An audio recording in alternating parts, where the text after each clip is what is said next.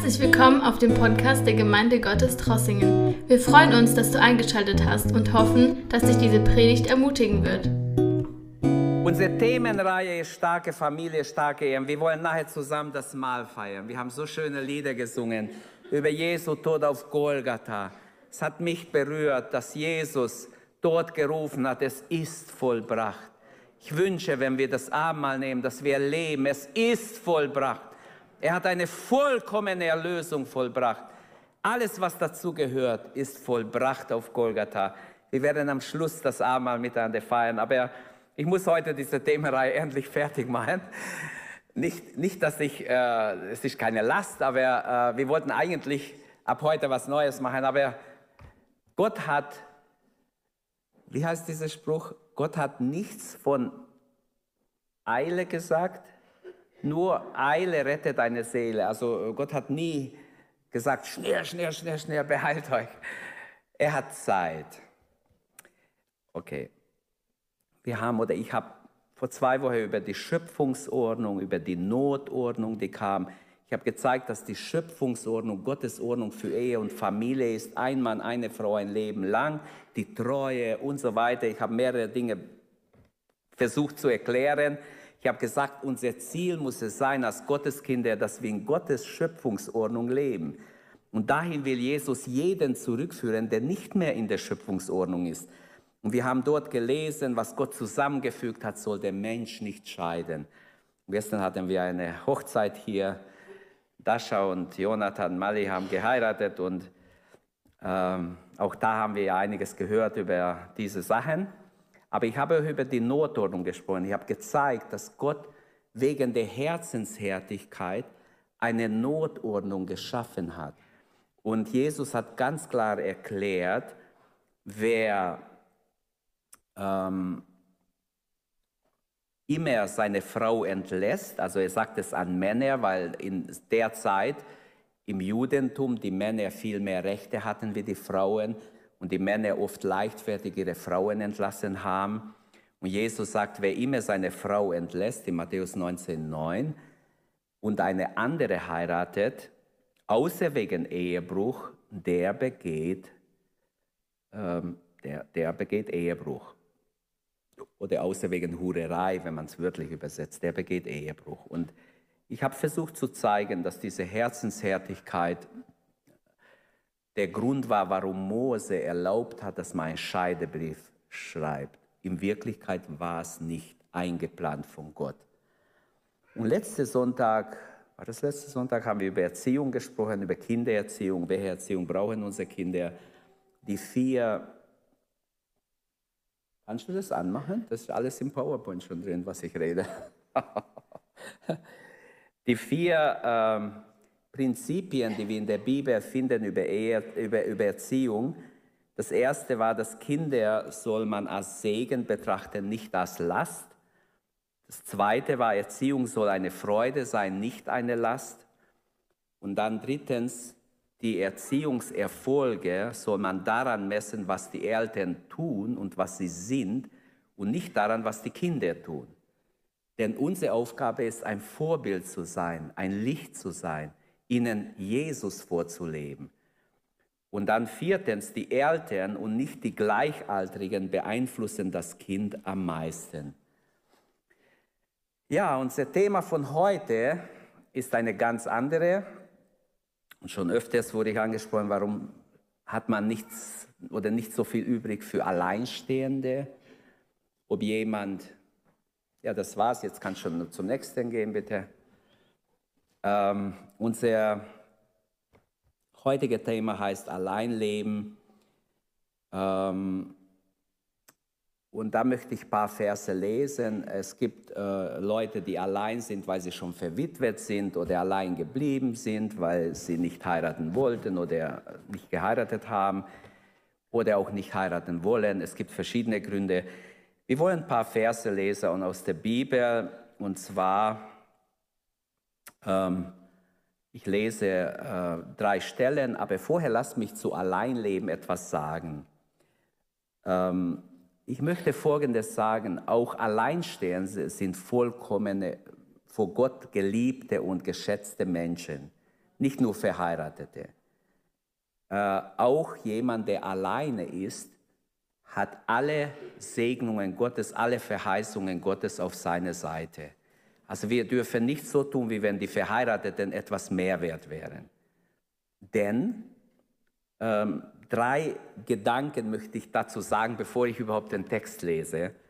Die Ehe ist nicht das wahre Ziel des Lebens. Versteht ihr mich?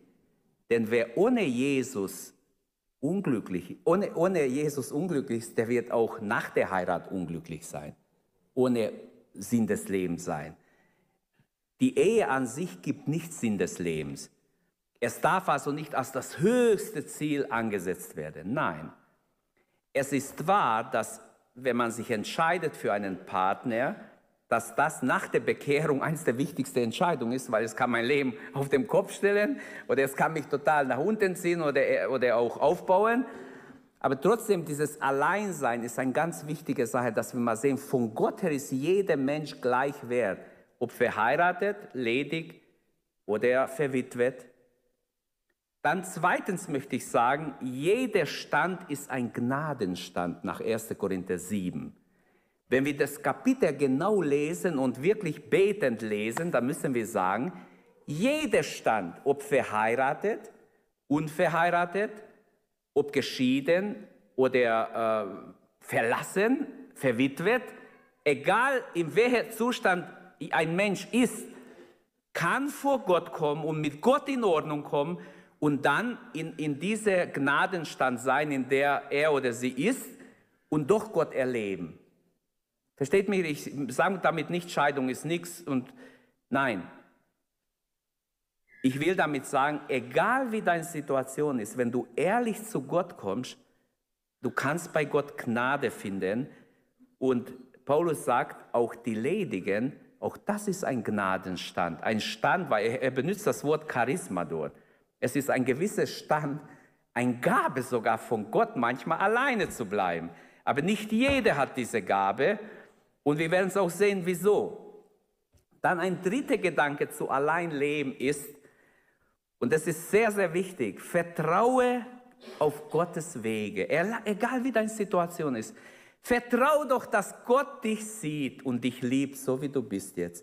Auch wenn du auf der Suche bist nach einem Freund oder Freundin, egal, äh, nach einem Partner, Gott sieht dich und Gott liebt dich. Gott liebt euch so, wie ihr seid.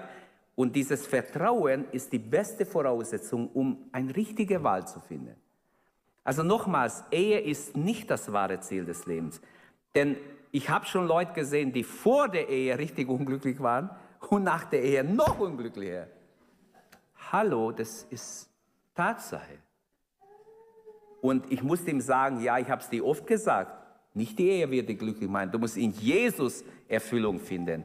Und dann kannst du heiraten und bleibst trotzdem glücklich. Es hört sich schlimm an für euch. Aber ihr lest raus, was ihr wollt. Ich, ich wollte das gar nicht sagen. Aber ich möchte heute wirklich, ich habe über Ehe, ich habe auch gesagt, heiratet Leute, es ist Gottes Wille, heiratet. Habe ich euch alles gesagt beim Partnerwahl. Aber was ich heute betonen will, ich muss sagen, sogar ich entschuldige mich hier als Pastor für, für vor alle Alleinstehende, auch die, die ihr zuschaut im Live, ich entschuldige mich, dass wir manchmal die Betonung einseitig gesetzt haben auf die Verheirateten, auf die Ehe. Ich möchte mich entschuldigen, nachdem ich 1. Korinther 7 neu gelesen habe und gemerkt habe, egal wie ich es drehe hermeneutisch, muss ich dem Recht geben, was hier steht. Auch wenn ich im 21. Jahrhundert lebe, muss ich dem Recht geben, was Paulus hier schreibt und wir lesen es gleich. Denn Gott, Gottes Wort hat ewig gültige Bedeutung. Und jetzt lesen wir die Verse. Lasst uns nochmals aufstehen. Dann werdet ihr nicht so schnell müde in diesem wärme, warme Saal hier. Jemand hat mich gefragt, ist bei euch auch so kalt im Gottesdienst? Ich sage, nein, bei uns kann ich kommen, dich aufwärmen. Ist sehr warm. Anscheinend ist in manchen Kirchen eiskalt. Okay, wenn wir die Bibel lesen, drei Verse, bitte blende es jetzt ein, geh eins weiter. 1. Mose 2,18, wir fangen damit an und wir haben so einen biblischen Spannungsbogen über diese drei Verse. Es ist nicht Widerspruch. Wie ihr werdet sehen, es ist äh, Gottes wunderbare Wort. Und Gott der Herr sprach, es ist nicht gut, dass der Mensch allein sei. Ich will ihm eine Hilfe machen, die ihm entspricht. Also nach dem ersten Vers würden wir sagen, allein leben ist nicht im Sinne Gottes. Aber kommen wir zum zweiten Vers, 1. Korinther 7, Vers 7 bis 9. Paulus schreibt, ich wünsche aber, alle Menschen wären wie ich. Doch jeder hat seine eigene Gnadengabe. Also Charisma steht hier, Gnadengabe. Von Gott. Der eine so, der andere so. Ich sage aber der Unverheirateten und den Witwen, es ist gut für sie, wenn sie bleiben wie ich. Wenn sie sich aber nicht enthalten können, so sollen sie heiraten. Denn es ist besser zu heiraten, als vor Verlangen zu brennen.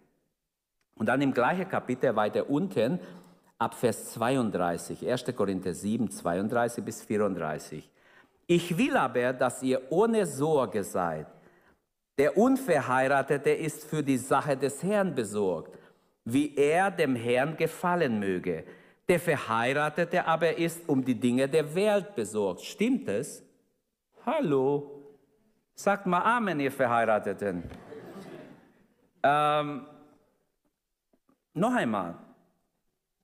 Der Verheiratete ist aber um die Dinge der Welt besorgt, wie er der Frau gefallen möge. Und so ist er geteilt.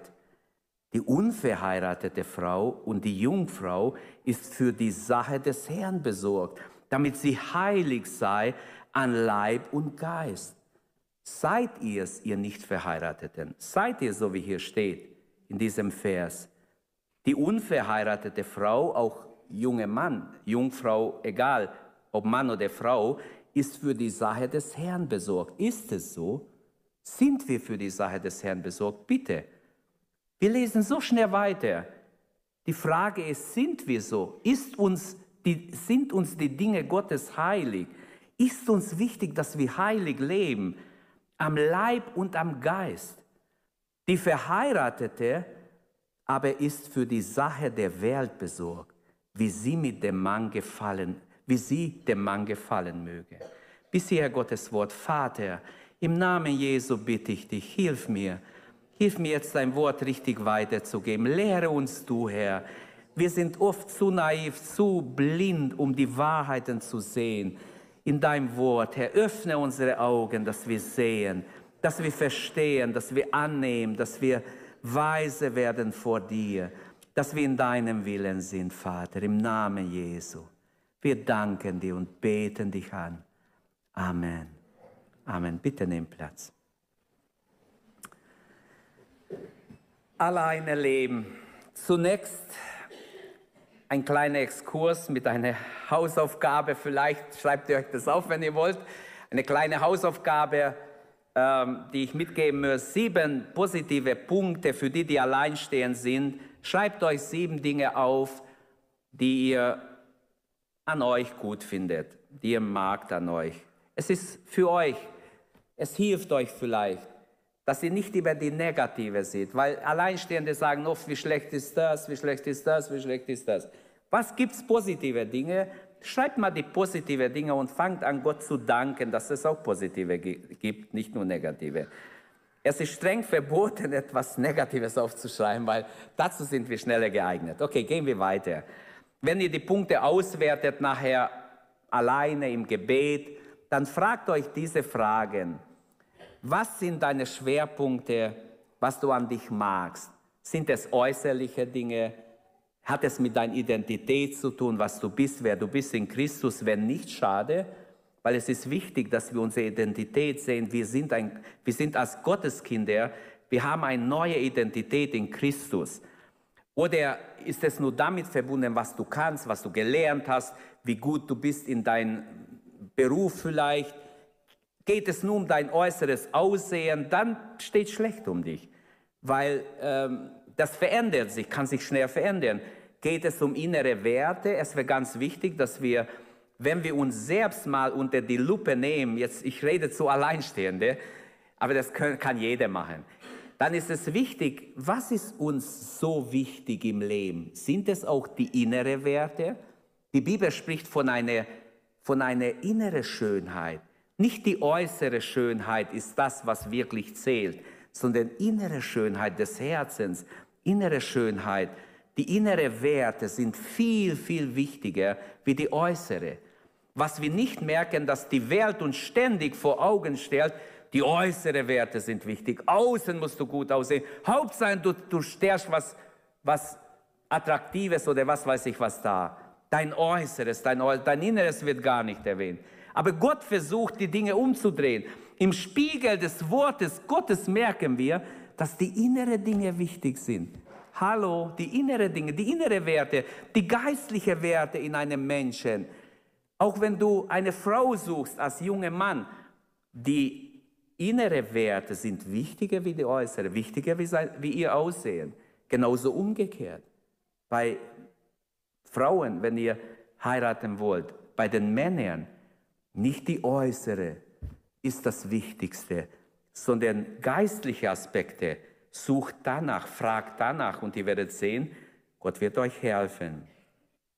Wir haben, wenn du eins weitergehst, in Epheserbrief, Kapitel 2, Vers 8 und bis 10, denn aus Gnade seid ihr errettet durch Glauben und das nicht aus euch. Ich möchte damit was betonen. Wir lesen oft diesen Vers, um Gnade zu betonen, um was weiß ich was zu betonen dass wir nichts tun können und so weiter. Aber ich möchte was anderes betonen. Mir geht es, ein biblisches Konzept ist da, wenn es darum geht, dass wir, nach was suchen wir? Dann heißt es hier, wir sind errettet durch den Glauben nicht aus euch. Gottes Gabe ist es nicht aus Werken, damit sich niemand rühme. Denn wir sind seine Gebilde, steht hier. Okay, Luther Deutsch, ich erkläre es gleich in Christus Jesus geschaffen zu guten Werken, die Gott vorher bereitet hat, damit wir in ihnen wandeln sollen. Im Griechischen steht für Gebilde, und zwar Poema. Das heißt, du bist in Christus wie so ein Poem, wie so ein Gedicht. Etwas Gutes hat Gott ausgedacht. Du bist etwas, ein Werk. Ein Gebilde ist ein sehr altes Deutsch, aber es ist trotzdem etwas Schönes. Gott hat etwas gedacht, als er dich gemacht hat. Du bist ein Geschöpf, ein wunderbares Schöpfungswerk Gottes. Könnt ihr Amen sagen? Es ist ganz wichtig. Der Mensch ist nicht so Abfallprodukt, sondern er ist etwas Besonderes. Es ist in der Schöpfung praktisch die Krone der Schöpfung war der Mensch. Und in anderen Worten, dieses Wort Poema wird auch mit Kunstwerk übersetzt. Und das Wort Poem kommt davon, was Gedicht heißt. Also es ist etwas, Gott hat etwas dabei gedacht. Er hat nicht so gemacht sondern etwas gedacht. Wenn wir jetzt weitergehen, Gott schafft Liebenswertes, Sünde zerstört Liebenswertes. Schaut mal diese paar Verse an. Drei Verse habe ich wieder hingestellt. 5. Mose 32, 6. Ist er nicht dein Vater, der dich geschaffen hat? Wieder kommt das Wort schaffen. Ist nicht Gott dein Vater, der dich geschaffen hat? Er hat dich gemacht und dich bereitet, spricht Gott durch Mose an Israel. Oder im Psalm 100, Vers 3, erkennt, dass der Herr Gott ist. Er hat uns gemacht. Wieder ist das Wort dieses gemacht. Gott hat etwas geschaffen. Oder Jesaja 43, 21. Dieses Volk, das ich mir gebildet habe, sie sollen mein Ruhm erzählen. Ich habe sogar vier Verse. Und in Vers 44, 21, denke daran, Jakob und Israel, denn du bist mein Knecht. Ich habe dich gebildet, du bist mein Knecht. Welch ein Wert legt Gott drauf. Israel, du bist nicht irgendjemand. Du bist mein Knecht. Ich habe dich gemacht. Halleluja. Bruder und Schwester, wie siehst du dich heute Morgen? Siehst du dich als Gottes Geschöpf? Hat Gott in dir was geschaffen? Seit du dich bekehrt hast, hat Gott in dir das neue Leben entwickeln können? Wächst du geistlich oder lebst du noch im Fleisch? Hallo, ist ganz wichtig. Gott will uns eine gesunde Selbstwertgefühl geben, habe ich noch dazu geschrieben. Lasst uns dankbar sein, dass Gott uns gesund macht. Menschen bekehren sich oft mit allerlei Sündenlasten, Gebundenheiten, Abhängigkeiten. Und Gott macht frei. Wir bekommen eine neue Identität im Herrn.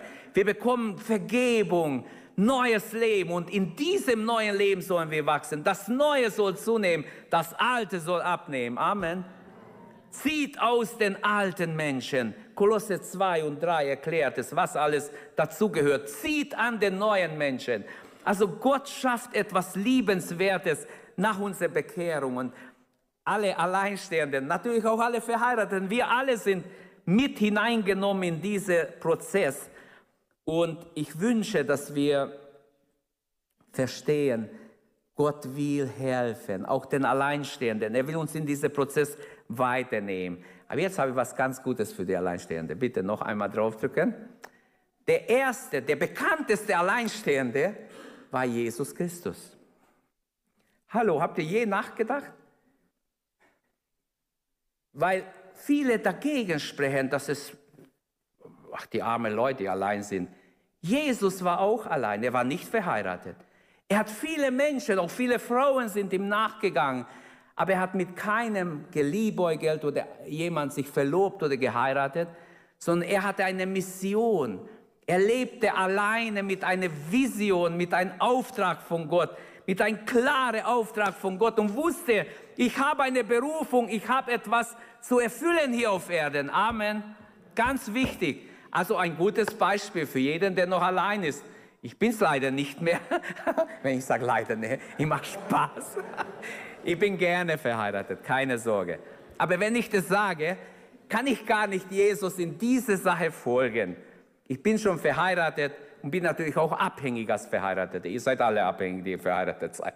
Könnt ihr denken, manche sagen, ich bin nicht abhängig. Ja, dann bist du aber sehr egoistisch. okay, der bekannteste Alleinstehende ist Jesus Christus.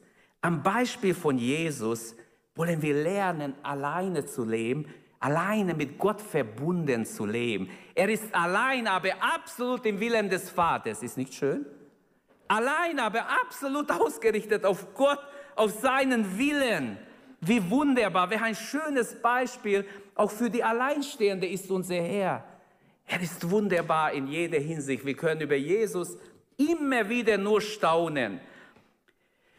Ähm, er hat Kontakt mit Verheirateten. Petrus ist verheiratet, er ist sogar sein Jünger, er hat Familie, er hat eine Schwiegermama.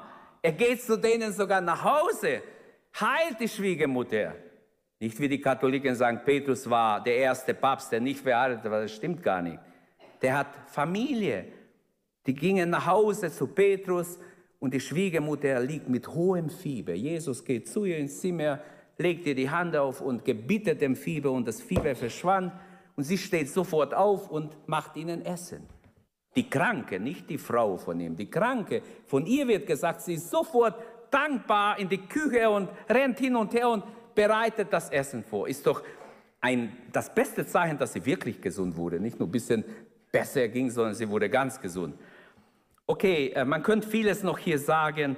Jesus ist ein wunderbares Beispiel dafür, dass die Lebensführung und die Ausführungen des, der Lebensaufgabe nicht von einem Familienstand abhängig ist.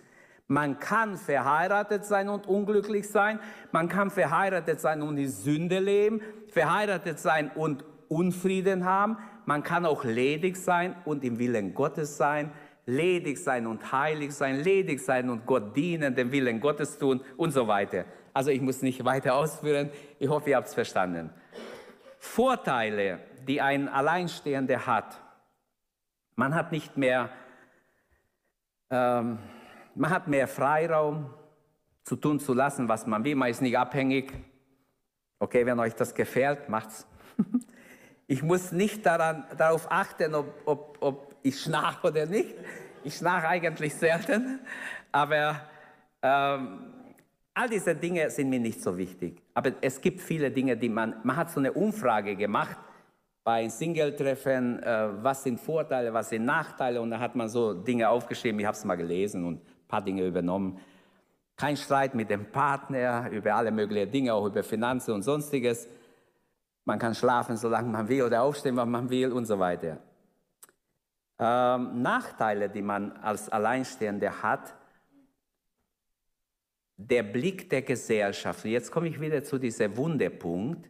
In der Gesellschaft ist oft dieser Gedanke da, dass der Nichtverheiratete nur eine halbe Sache ist, nicht eine ganze Sache.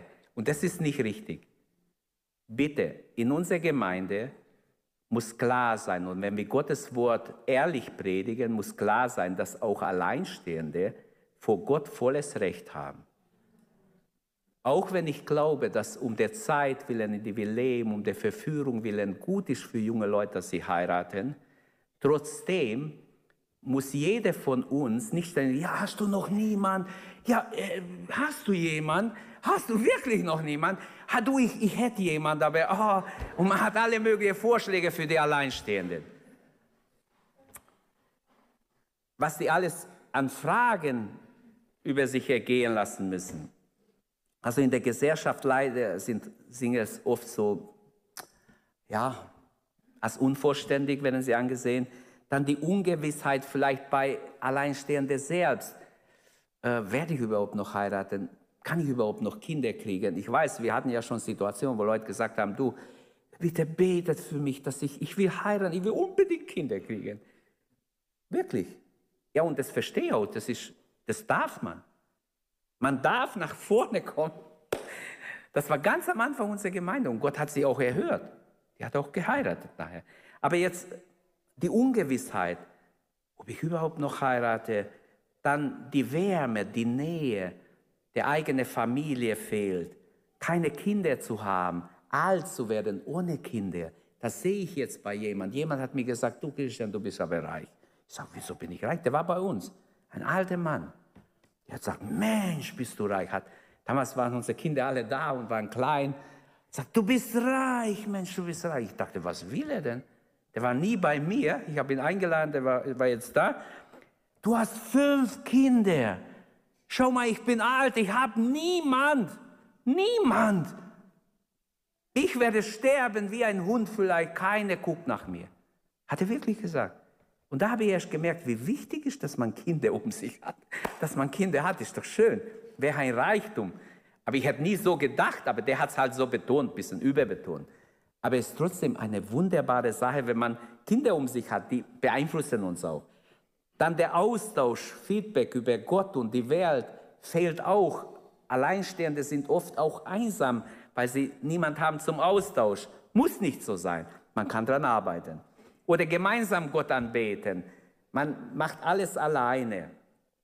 Zärtlichkeit, Liebe und so weiter.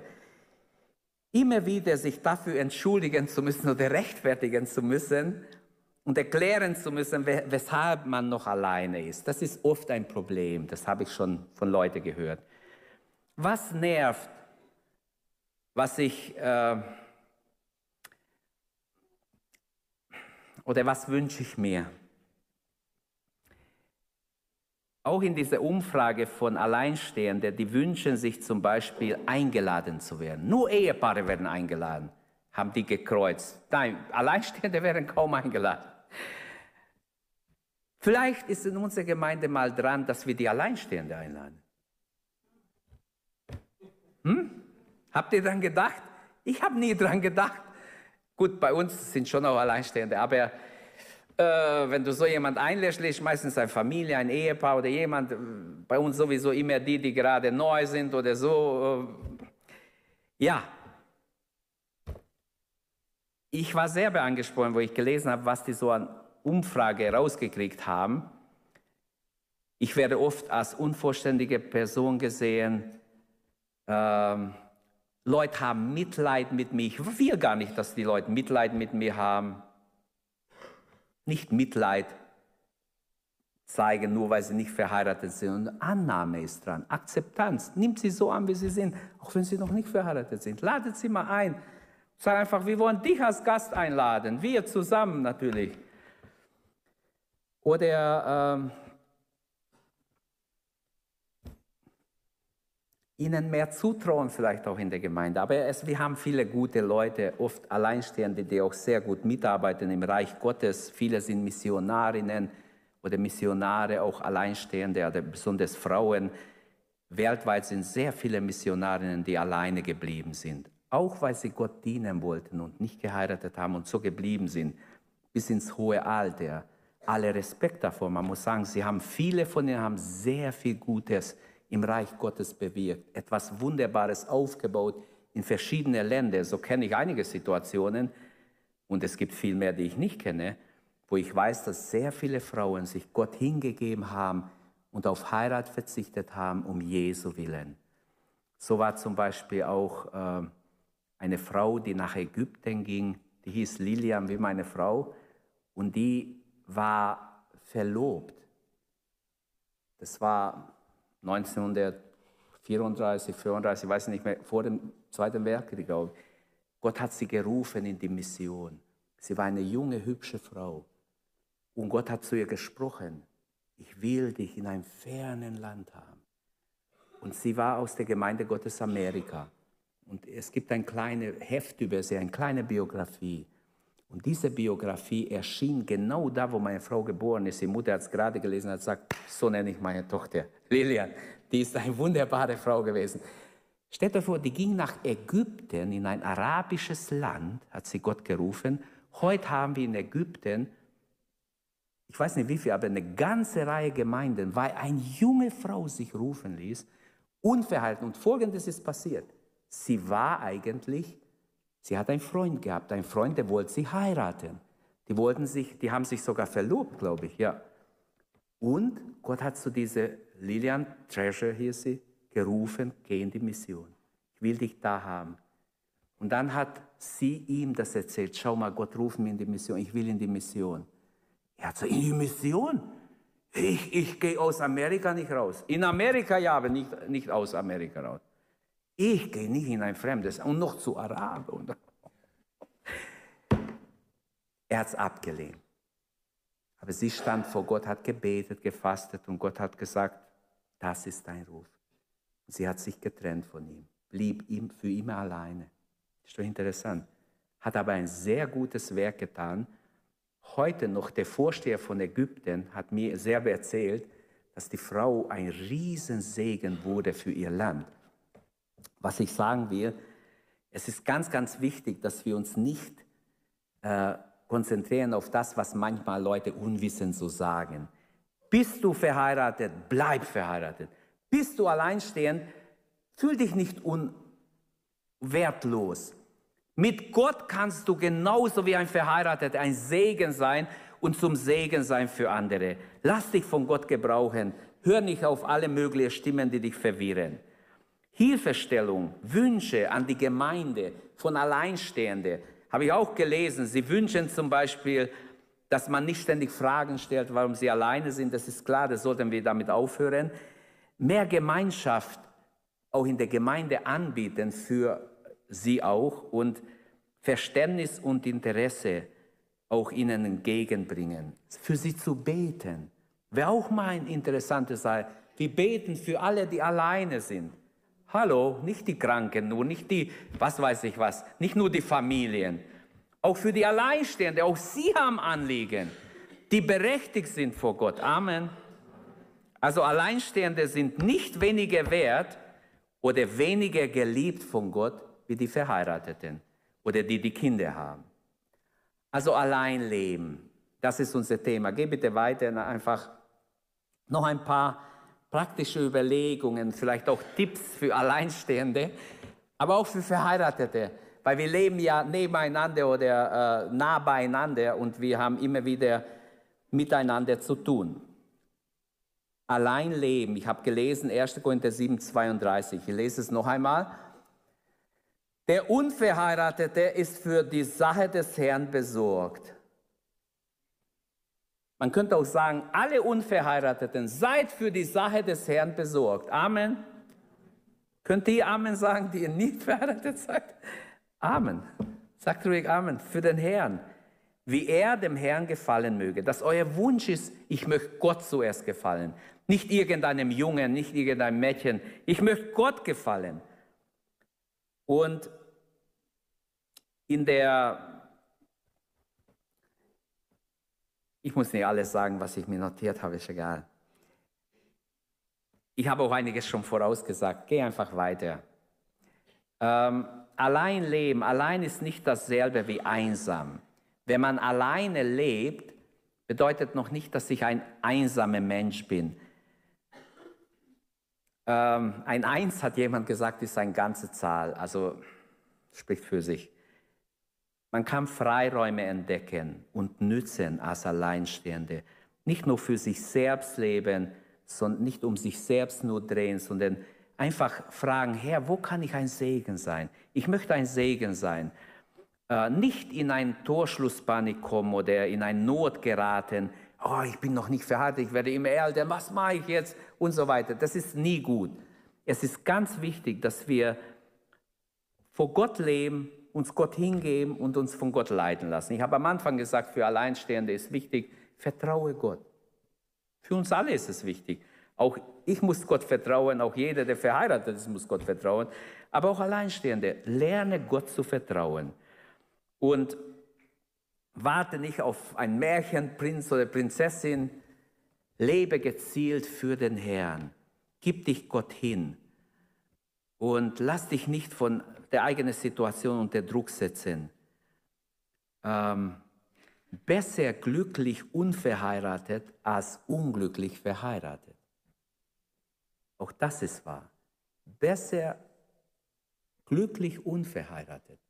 Wie viele Not gibt es in den Ehen, in den Familien und Menschen wissen nicht aus noch ein. Für Verheiratete ähm, möchte ich sagen, spielt nicht eine heile Welt vor, wie wenn alles bei euch so wunderbar ist, wenn es nicht so ist. Es gibt wunderbare harmonische Ehen und es gibt gestörte Ehen, kranke Ehen, kaputte Ehen, wo man einander aufreibt und kaputt macht. Und man soll nicht vorheucheln, wie wenn es Paradies auf Erden ist, wenn es nicht ist. Es kann aber sein. Gott heilt auch kranke Ehen. Und positiv oder positiv über die Ehe reden. Nicht negativ für die, die nicht verheiratet sind, also die alleine sind. Manche haben ja Angst. Jemand gesagt, ja, weißt du, meine Schwester ist geschieden, mein Bruder ist geschieden und ich will heiraten. Und ich habe richtig Angst. Was, wenn ich auch in die Situation komme? Aber sie ist die einzige Gläubige. Ich habe gesagt, du, du bist doch gläubig. Die sind ohne den Herrn unterwegs. Du bist mit dem Herrn unterwegs. Vertrau doch, dass Gott dir einen gläubigen Mann schenkt. Ähm, was auch gut wäre, dass man bewusst Alleinstehende einbezieht, ohne sie bemitleidend oder bemitleidend auf sie zu wirken. Zuwendung zu ihnen, ähm, auch mal jemand umarmen. Natürlich gibt es Grenzen, auch in der Gemeinde. Es gibt Probleme, wenn man übertreibt. Man muss wissen, wen kann ich umarmen, wen darf ich überhaupt umarmen. Aber die Schwestern dürfen die Schwestern umarmen, die Brüder dürfen die Brüder umarmen. Es gibt auch hier Probleme, es ist nicht so einfach zu lösen. Wir können mal darüber sprechen. Ich denke, das kann ich hier auf keinen Fall lösen jetzt. Aber ich weiß, dass in manchen Gemeinden äh, ähm, ziemlich ausgeartet hat mit Küssen, mit Umarmungen, Männer, Frauen und es geht manchmal oder meistens schief. Deshalb äh, gibt es natürlich kulturell auch Unterschiede. In arabischen Ländern dürfen Männer ja nicht mal die Hand geben, ihre Frauen. Das ist oft auch bei Gläubigen so, weil wenn das der Mann weiß, dass seine Frau jemand die Hand gegeben hat, einem anderen Mann, dann kann schon ein Scheidungsgrund sein oder ein schlimmer Theater daraus entstehen. Also es ist nicht so einfach. Aber wir sind nicht in arabischer Land, wir sind in Deutschland, wir sind trotzdem, hallo, trotzdem, bitte nimmt es ernst. Wir können übertreiben, wir übertreiben schneller, als wir denken. Und Leute, empfangen ganz verschieden eine Botschaft, wenn man sie umarmt. Manchmal, ich habe einmal eine Situation gesehen, wo eine junge Frau total zerbrochen war in einem Gottesdienst und nach vorne kam zu beten und hat mit ihr gebetet und der Pastor hat gesagt, nachdem er sie angehört hat, sie wurde abgelehnt, ihr Mann hat sie verlassen, sie wurde ganz richtig brutal behandelt. Und sie kam zum Gebet, sie hat sich bekehrt, hat ihr Leben Jesus gegeben, so zerbrochen wie sie war. Und dann hat der Pastor etwas gemacht, das war sehr gewagt. Also das war schon in den 80er Jahren. Damals war ja nicht so wie heute, dass man sich berührt im Gottesdienst. Das wäre nicht gegangen, junge Verlobte, dass man sich ständig die Hände umlegt. Das, das ist nicht im Sinne Gottes eigentlich. Ich muss das sagen, wenn ich schon angefangen habe. Es ist den Alleinstehenden auch eigentlich wie eine Ohrfeige, wenn ihr euch ständig berührt und die hinter euch sitzen und es zuschauen. Es ist einfach, wir kommen zusammen, um Gott nicht umeinander hier zu streicheln. Aber das ist auch eine Nebensache. Ich habe meine Meinung und ich weiß, dass es auch biblisch ist, dass wir hier wegen Gott sind, nicht wegen einander. Und es hat keine Grenzen. Wenn man keine Grenzen mehr hat, dann gibt es am Schluss alles, was wir überhaupt nicht wünschen. Deshalb zurück zu meinem Punkt. Der Pastor hat Folgendes gemacht. Ich bin zuerst war ich total erschrocken, aber ich fand ich trotzdem im letzten hinein sehr gut. Sie hat gesagt, hier ist eine junge Frau, die ist total zerbrochen. Es hat gerade ihr Leben Jesus gegeben. Wir haben für sie gebetet. Und jetzt will ich einen großen Mann, einen starken Mann. Wer ist hier? Und er hat gesagt, Bruder, sowieso, komm nach vorne. Umarme diese Frau. Umarme diese Frau. Und sie haben für sie weiter gebetet. Der Frau hat es gut getan. Der Mann ist verheiratet. Versteht es richtig? Ich glaube, dass das gut war, psychisch gesehen. Es war eine Heilung für die Frau, weil die ja so abgelehnt und verlassen war. Aber in der Gemeinde empfangen sie Annahme erstmal von Gott und auch Liebe. Ihr könnt denken, wie ihr wollt. Ich habe das gesehen, habe zuerst gesagt, wer weiß, was da rauskommt. Aber die Frau hat sich, wurde innerlich auch geheilt. Das sind ja innere Verletzungen, die tief gehen bis ins Grundstruktur, wo der Mensch zerrissen ist an der Seele. Okay, für Verheiratete möchte ich sagen noch, es ist wichtig, sich zuzuwenden, auch an die Nichtverheiratete, praktische Hilfe anbieten. Ähm, oft können wir mit kleinen Dingen auch ihnen entgegenkommen. Und auch wie man mit ihnen redet, ist ganz wichtig. Sie sind oft sehr empfindlich. Dann die Sexualität, auch das äh, könnte man viel sagen. Ich werde nicht viel dazu sagen. Außerhalb der Ehe ist nach der Bibel jede Sexualität eigentlich Sünde. Und deshalb brauchen wir klare Vorstellungen und wir müssen klar darüber reden. Die gedanklichen Abläufe sind entscheidend. Ruhende Sexualität, das steht im Hohelied, soll man nicht aufwecken, sondern ruhen lassen. Wenn jemand nicht verheiratet ist, kann auch ohne Sexualität leben, denn so hat uns Gott geschaffen. Es ist nicht wahr, dass man nicht ohne Sex leben kann. Das ist die Suggeration der Welt des Teufels.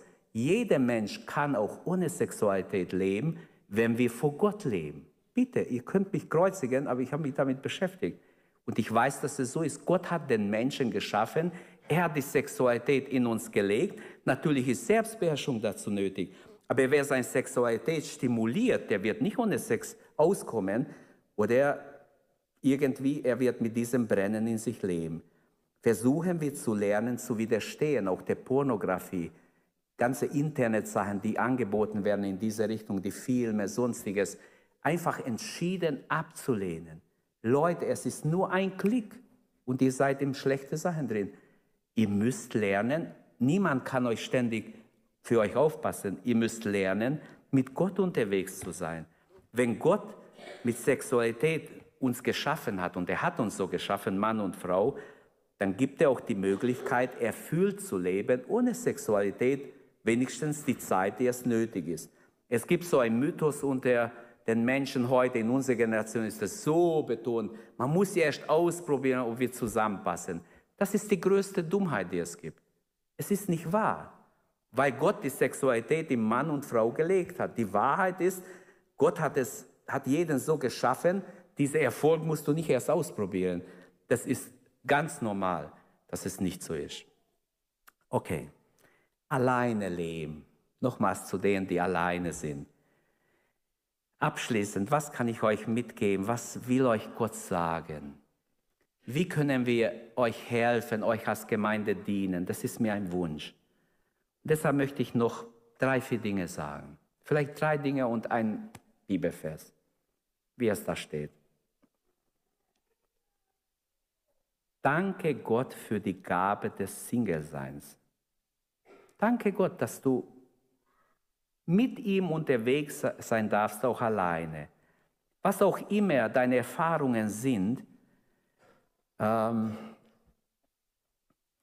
fang an, Gott zu danken für diesen Stand, den du hast. Dann zweitens, tu alles, um gottesfürchtig zu sein, um beim Herrn, nah beim Herrn zu sein. Denn auch für euch als Alleinstehende ist wichtig, unsere Beziehung zu Gott, damit steht und fällt alles. Für diejenigen, die Singer sind, ist es sehr leicht, in einem selbstsüchtigen und selbstbezogenen Lebensstil und auch in Sünden zu fallen, weil keiner neben euch ist. Alleine ist es viel leichter, als wenn wir Menschen neben uns haben. In der Ehe passt man eher auf sich auf. Aber wenn man alleine ist, ist es noch viel einfacher. Deshalb braucht die Selbstdisziplin. Amen. Selbstdisziplin ist ganz, ganz wichtig. Und Rechenschaft ablegen vor Gott. Deshalb ist gut, dass man auch Freundinnen, Freunde hat. Ähm, am besten gleiche Geschlecht natürlich, wo man auch Rechenschaft ablegt, wo man auch miteinander betet, miteinander Dinge austauscht, die man hat. In Erweckungsbewegung hat man auch diese Dinge angesprochen. Früher in der großen Erweckung, man hat über seine Heiligungserfahrungen gesprochen. Hatte ich einen schlechten Gedanken? Habe ich einen Sünde getan? Im Gedanken bekenne ich meine Schwester, meinem Bruder und beten miteinander, damit wir bereit sind, Gottes Willen zu tun. Wie viel Unreinheit kommt über die Menschen, wenn sie alleine von einer Sünde in die andere tappen? Gott möchte helfen. Tut alles, um gottesfürchtig zu leben. Wir können gar nicht Erweckung haben in unserer Gemeinde, wenn wir uns nicht alle Gott weihen. Eine göttliche Weihe ist Voraussetzung. Wenn wir uns nicht Gott weihen, werdet ihr sehen, es wird schwierig sein. Gott hat uns zu uns gesprochen im Gebetswoche. Ich habe es im Gemeindeblatt geschrieben, extra, weil manche es gewünscht haben. Lest es bitte durch, wenn ihr es nicht gelesen habt. Manche hat Gott gesagt am Samstagabend, manche, die da waren, uns euer Herz ist voll mit Welt, hat Gott gesagt. Und ich muss mich selbst fragen, ist mein Herz voll mit der Welt? Ist dein Herz voll mit der Welt? Wir müssen uns alle prüfen. Also tu alles, um gottesfürchtig zu sein. Und halte deinen Blick auf den Himmel gerichtet. Was bedeutet das? Sei auf das Ziel ausgerichtet. Alles wird vergehen, was hier unten ist. Alle irdischen Dinge sind Nebensache. Es kommt auf die Hauptsache an, dass ich eines Tages beim Herrn bin. Halte deinen Blick auf die geistlichen Dinge. Unsere ewige Beziehung zu Christus zählt letztlich am meisten, dass wir bereit sind, jede Zeit, wenn er kommt, uns abholen kann. Und nicht dann erst mich bekehren muss oder Sünden bekennen muss. In Jesaja 30, 15 steht, durch Stille sein und hoffen würdet ihr stark sein. Manchmal sind wir nicht stark, weil wir nicht stille sind vor Gott und nicht gelernt haben, auf ihn zu hoffen. Ich wünsche, dass Gott uns wirklich ähm, diese Ruhe schenkt, diese Stille werden, dieses Hoffen vor ihm in allen Lebenslagen, auch wenn du alleine bist, dass du lernst, Gott zu vertrauen, mit ihm unterwegs zu sein. Amen. Lasst uns aufstehen. Lasst uns beten, soweit es geht. Wenn jemand Schwierigkeit hat, bleibt sitzen. Lasst uns beten, lasst uns Gott danken, dass er uns alle lieb hat. Er liebt die Alleinstehenden. Und wir wollen jetzt auch für die beten, die alleinstehend sind. Lasst uns für die beten, die alleine sind, noch alleine sind, dass Gott sie segnet, dass Gott in unsere Gemeinde Liebe schenkt, einen Blick schenkt auch für die, die noch alleine sind. Amen. Wir haben so für die Familien betont und es ist auch wichtig, aber auch die Alleinstehenden sind wichtig. Möge Gott euch besonders ermutigen und stärken, mit Gott unterwegs zu sein, starke, gottesfürchtige Persönlichkeiten zu sein, zur Ehre Gottes. Herr, wir danken dir, dass wir auch Alleinstehende in der Gemeinde haben, dass du auch ihnen beistehst, wir befehlen sie in deine Hand und danken dir, dass du ein Gott der Gnade bist, dass du die Witwen und Waisen besonders umgibst, Herr. Du nennst dich sogar ein Gott der Witwen und Waisen, aber auch der Alleinstehenden, die alleine sind, die keinen neben sich haben. Herr, ich bitte dich, dass wir dein Gegenwart, dass sie besonders dein Gegenwart erleben. Segne, die oft einsam, stundenlang alleine sind, niemand um sich haben. Ich bitte dich, Vater, im Namen Jesu Christi, dass dein Wille geschieht in ihrem Leben, dass sie erleben, du bist mit ihnen, du führst sie, du leitest sie, du begleitest sie, du stärkst sie in allen Dingen. Danke, danke, dass wir dir vertrauen dürfen, dass wir wissen dürfen, alles ist von dir abhängig, Herr. Herr, ich bitte dich, dass wir als Gemeinde auch ihnen dienen können und einen Dienst haben auch für sie, Herr, zu deines Namens Ehre. Danke von ganzem Herzen. Danke, dass wir zu deiner Ehre leben dürfen. Jeder, ob verheiratet, alleinstehend, jung oder alt, verwitwet. Herr, ich bitte dich, segne jeder, der als Witwe lebt unter uns, Herr. Ich bitte dich, Jesus, du hast verheißen, dass du ein Gott der Weisen und der Witwen bist. Danke, Herr. Danke, dass wir mit dir rechnen dürfen. Strecke deine Hand aus zu denen, die gerade jetzt Herr, sich nach dir sehnen. Du siehst jede Sehnsucht, Herr. Dien uns mit deiner Gegenwart, Herr. Halleluja, Halleluja, Halleluja. Während wir vor Gott stehen, nimm dir vor, Bruder, Schwester, alle ihr Verheirateten, nehmt euch vor, dass sie mindestens zwei, drei Leute, anfangen von heute, die nächste Woche, nächste Tage, etwas Gutes sagt, eine Ermutigung oder sagt, ich bete für dich, der Herr segne dich. Geht auf Alleinstehende zu und sagt ihnen etwas, was Gott euch ins Herz gibt. Denkt nicht nur an euch.